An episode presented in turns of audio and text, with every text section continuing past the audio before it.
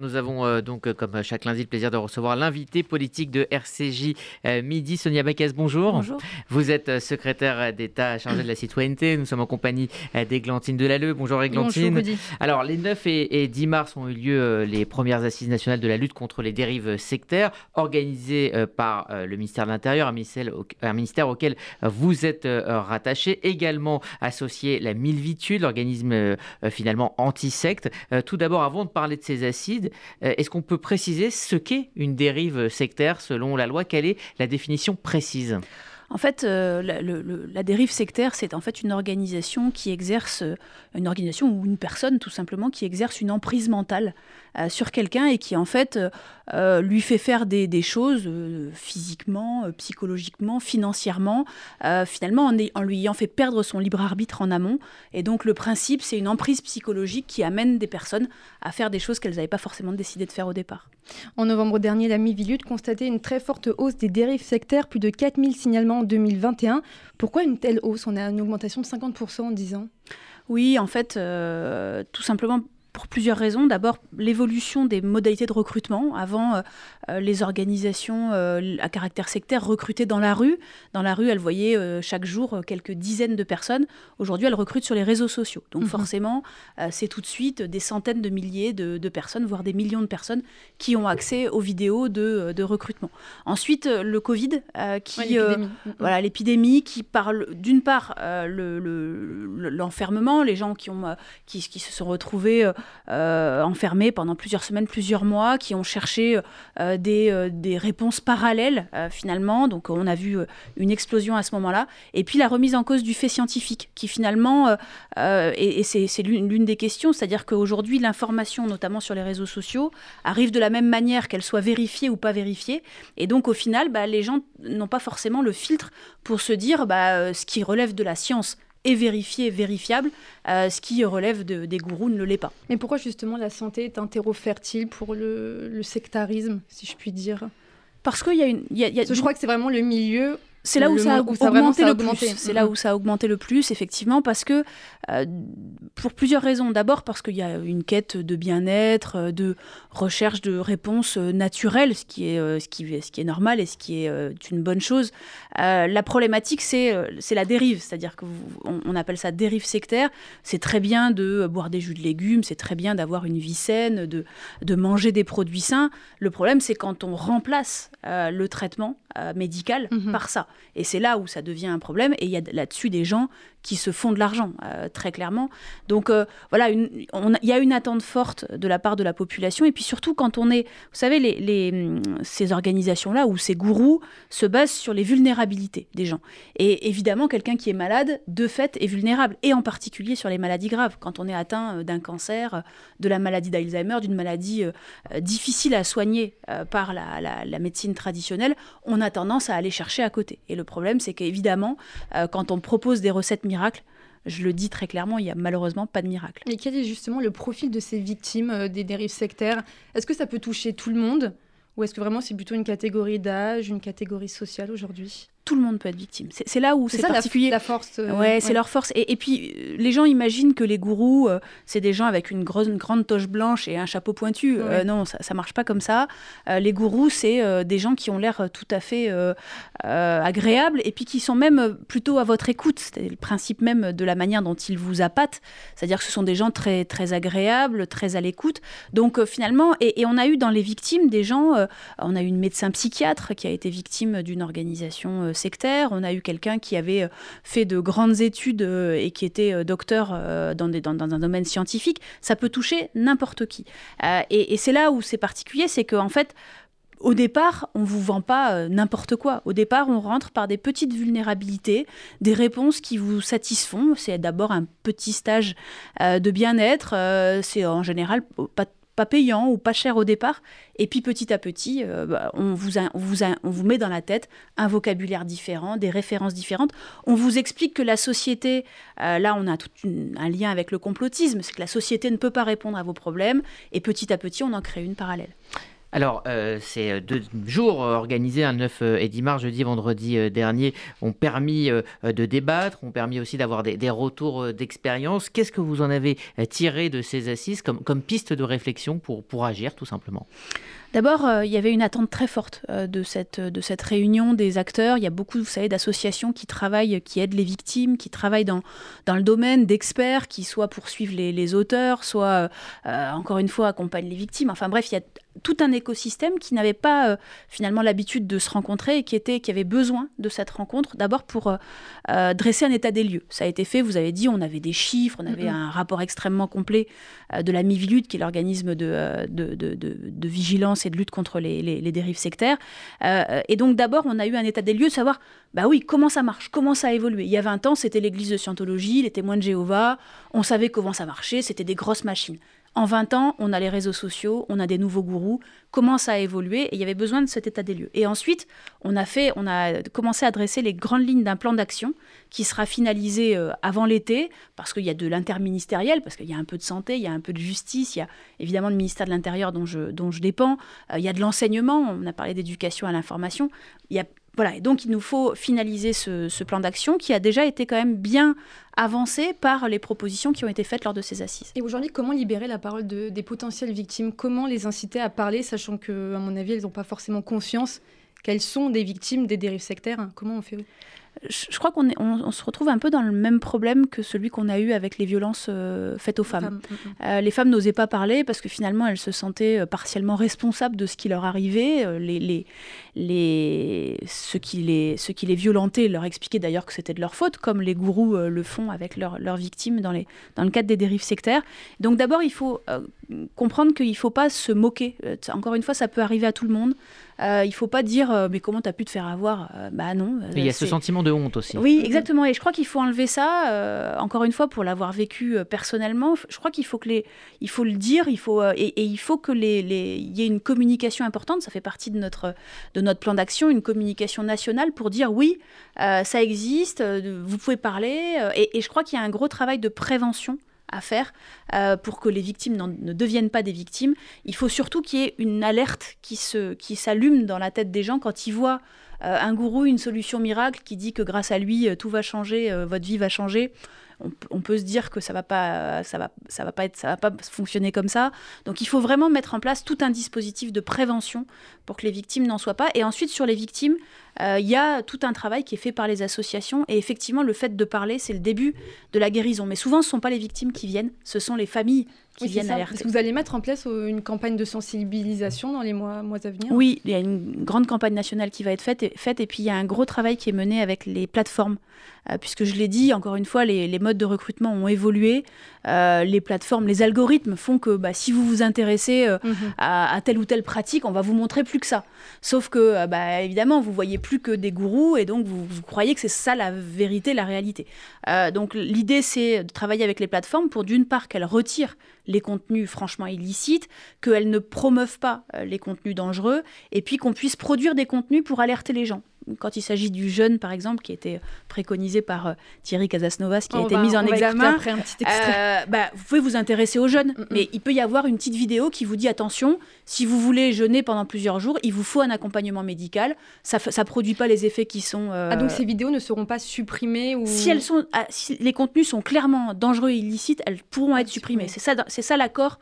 Euh, qu'on doit passer avec les plateformes qui est en train d'être préparée. Cela dit, des associations comme l'U J F sur d'autres terrains comme celui de, de la diffusion de, de la haine antisémite se battent depuis des années avec ces plateformes qui, elles, réagissent et agissent selon des logiques commerciales.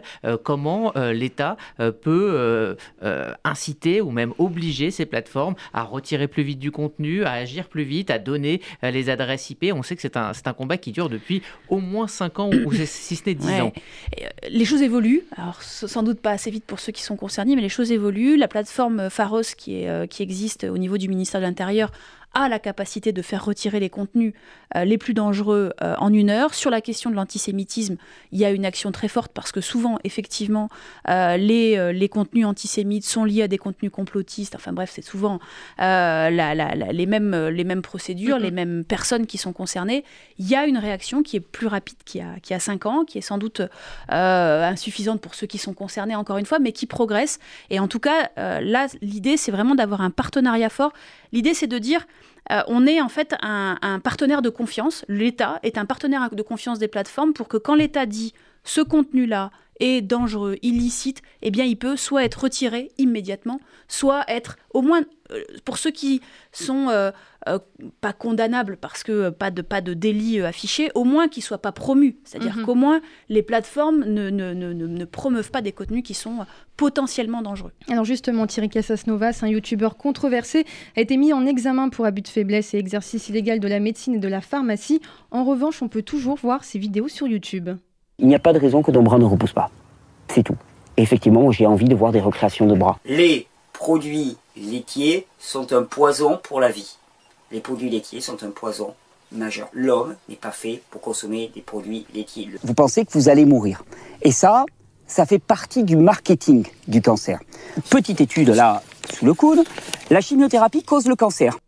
Aujourd'hui, Thierry Casasnovas a six cent mille abonnés et cumule quatre-vingt-dix millions de vues. Malgré sa mise en examen, ses vidéos sont toujours accessibles. Il y en a combien de personnes comme ça aujourd'hui en France ?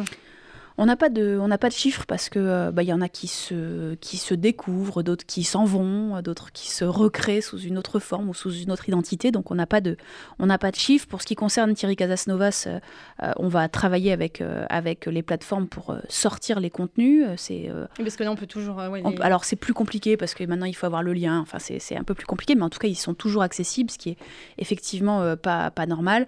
Donc euh, voilà, on, on, ça, ça prend du temps. Effectivement, on n'est pas dans les... On n'est pas dans des logiques euh, identiques pour les plateformes, mais en tout cas, ils sont tous venus euh, lors des assises des dérives sectaires. Mmh. Toutes les plateformes sont venues et toutes les plateformes ont accepté de faire des partenariats avec l'État pour créer, encore une fois, un partenariat gagnant-gagnant. Soit pour que nous, on dise de retirer des contenus ou pour ne pas les promouvoir, soit pour qu'eux nous alertent en disant « attention, là, on a un contenu, est-ce que finalement, il n'y a pas quelque chose qui relèverait d'un, d'un article quarante, enfin, de, d'une dénonciation mmh. ?» euh, Et donc, l'idée, c'est vraiment d'avoir ce partenariat de confiance. Et là, toutes les plateformes ont joué le jeu euh, et ont souhaité rentrer dans ces partenariats. On va maintenant euh, parler avec euh, vous, Eglantine, euh, de, de laïcité. Plus de deux ans après l'assassinat de Samuel Paty, le traumatisme a laissé place à une augmentation des atteintes à la laïcité dans les écoles. Depuis septembre, le ministère de l'Éducation a recensé entre trois cents et sept cents cas par mois. Sonia Backès écoutait cette jeune fille au micro de B F M T V. C'est même pas des robes musulmanes, c'est juste culturel. Dans certains pays, on l'aimait, mais ça n'a jamais été religieux et je vois pas pourquoi ça a été interdit. Non, en fait, c'est ça. Moi, pour moi, ça devient juste de la discrimination et ils cachent même plus leur racisme et leur, euh, et leur islamophobie. C'est... En tant que secrétaire chargée de la citoyenneté, qu'est-ce que vous pensez de ces propos ? De dire, par exemple, que la loi de deux mille quatre est une loi islamophobe ? Oui, c'est... malheureusement, il y a, y a, une, y a une, une réelle incompréhension de la part d'une partie de la jeunesse sur euh, l'intérêt euh, de la... De la... construction de la laïcité à la française. Pourtant, c'est justement ce qui permet la liberté. C'est-à-dire que la laïcité à la française, c'est justement le droit de croire, de ne pas croire, de changer de croyance, euh, d'afficher ou pas, mais pas dans l'espace public. Et je crois que c'est, c'est ça qui est important, c'est ça qui permet finalement à l'école et dans l'espace public à chacun euh, de conserver sa liberté. Et c'est justement tout sauf euh, des lois islamophobes. D'ailleurs, il faut rappeler que quand la, la loi de dix-neuf cent cinq, la loi sur la laïcité a été mise en place, euh, la question n'était pas du tout la question de l'islam, puisque la question se, se posait pas du tout euh, à l'époque. Donc vraiment, c'est, c'est plutôt... Euh, c'est, c'est ce qui permet finalement aux jeunes filles, puisque là, il s'agissait de jeunes filles que mm-hmm. vous nous avez fait écouter, mais à tous, euh, d'avoir la liberté et dans l'espace public, et en particulier à l'école, de se sortir de, de l'affichage. Est-ce que vous n'avez pas le sentiment aussi que la, la définition même de la laïcité est tout simplement en train de, d'évoluer avec cette nouvelle génération qui demande euh, plus de, de religieux, plus de religion ? Est-ce que la laïcité à la française euh, doit se redéfinir ? Est-ce qu'elle a perdu son essence ? Non, je crois qu'au contraire, euh, vous savez, il y, y a un certain nombre de pays qui se posent la question de savoir justement si ce n'est pas nous qui avons eu raison euh, avant tout le monde sur la, la question de la laïcité. Euh, je pense pense que c'est surtout une question de la manière dont on l'a euh, transmis euh, aux plus jeunes. Si on explique aux plus jeunes, euh, à l'école, euh, il y a la loi de mille neuf cent cinq, il y a la loi de deux mille quatre, euh, elle dit que ça n'a pas grand intérêt. Je crois qu'il faut qu'on, qu'on arrive à faire évoluer la manière dont on transmet euh, cette information-là. Et quand on voit euh, qu'il y a chez les enseignants même, Euh, une incompréhension, qui a euh, bah, une, une, une considération du fait professeurs. que chez les jeunes enseignants, effectivement, dans, dans, dans le sondage I F O P, il y a euh, un certain nombre de jeunes enseignants qui considèrent qu'on devrait laisser tomber, finalement. Ça, je Et donc, je, pardon, je vous coupe, ouais. mais il y a soixante pour cent des jeunes professeurs qui pensent que les élèves doivent pouvoir venir dans les tenues qui leur conviennent et quarante pour cent qui jugent cette loi islamophobe. Donc que faire, que dire aujourd'hui ? bah, Un vrai clivage générationnel. Bah, donc ça veut dire qu'on a, il y a quelque chose qu'on a, qu'on a ouais. raté euh, au niveau de l'enseignement, au niveau de la formation des enseignants, au niveau de la transmission euh, aux plus jeunes. Euh, vous savez, quand je vois euh, un certain nombre de vidéos euh, qui prônent le port de euh, l'abaya, le, le port de vêtements cultuels, euh, on, on voit bien que c'est pas, euh, c'est, c'est pas juste des jeunes filles qui décident de s'habiller comme elles veulent. Il y a euh, toute une machine derrière euh, qui a vocation à euh, démontrer que les lois de la religion sont supérieures à celles de la République. Et quand on est euh, républicain, quand on défend euh, la, la, la force de la, de la nation, la force de la France, eh bien on respecte les règles. Et effectivement, euh, les règles, la, les lois de la République, c'est que euh, on ne porte pas de symbole religieux à l'intérieur on, de l'école. On fait quoi ? On fait une nouvelle loi ? On, non, on non, travaille non. avec les plateformes numériques aussi euh... Non, il y a, tout est dans la loi de, de deux mille quatre, deux mille quatre, donc il mm-hmm. n'y a, a pas de, de, d'évolution à faire. Il y a, je crois, une évolution dans euh, la manière dont on, euh, dont on l'explique, euh, mm-hmm. dont on... En fait, c'est... Euh, et et cette... dont on l'applique, peut-être ? Dont on l'applique et dont on l'explique. Est-ce qu'il ne faudrait pas aider euh, les, les professeurs à l'appliquer ? On sait qu'énormément de surveillants ont beaucoup de mal à, à faire appliquer cette loi. Oui, alors il y, y a une circulaire qui a été, euh, qui a été transmise aux établissements scolaires pour justement accompagner le mieux possible par le ministre de l'Éducation nationale, pour leur permettre d'avoir des outils outils. Peut-être qu'il faut encore préciser les choses, peut-être qu'il faut encore mieux les accompagner. Euh, mais en tout cas, la loi, elle est, elle est fondamentale, elle n'a pas vocation à, à évoluer. Alors, votre portefeuille est rattaché au ministère de l'Intérieur. Un projet de loi sur l'immigration doit être examiné fin mars au Sénat. Plusieurs députés de la majorité m'ont confié que ce texte n'irait pas jusqu'au bout, surtout si la réforme des retraites passe avec un quarante-neuf trois. Vous y croyez quand même, Sonia Backès, à ce texte, ou ça sera dur ?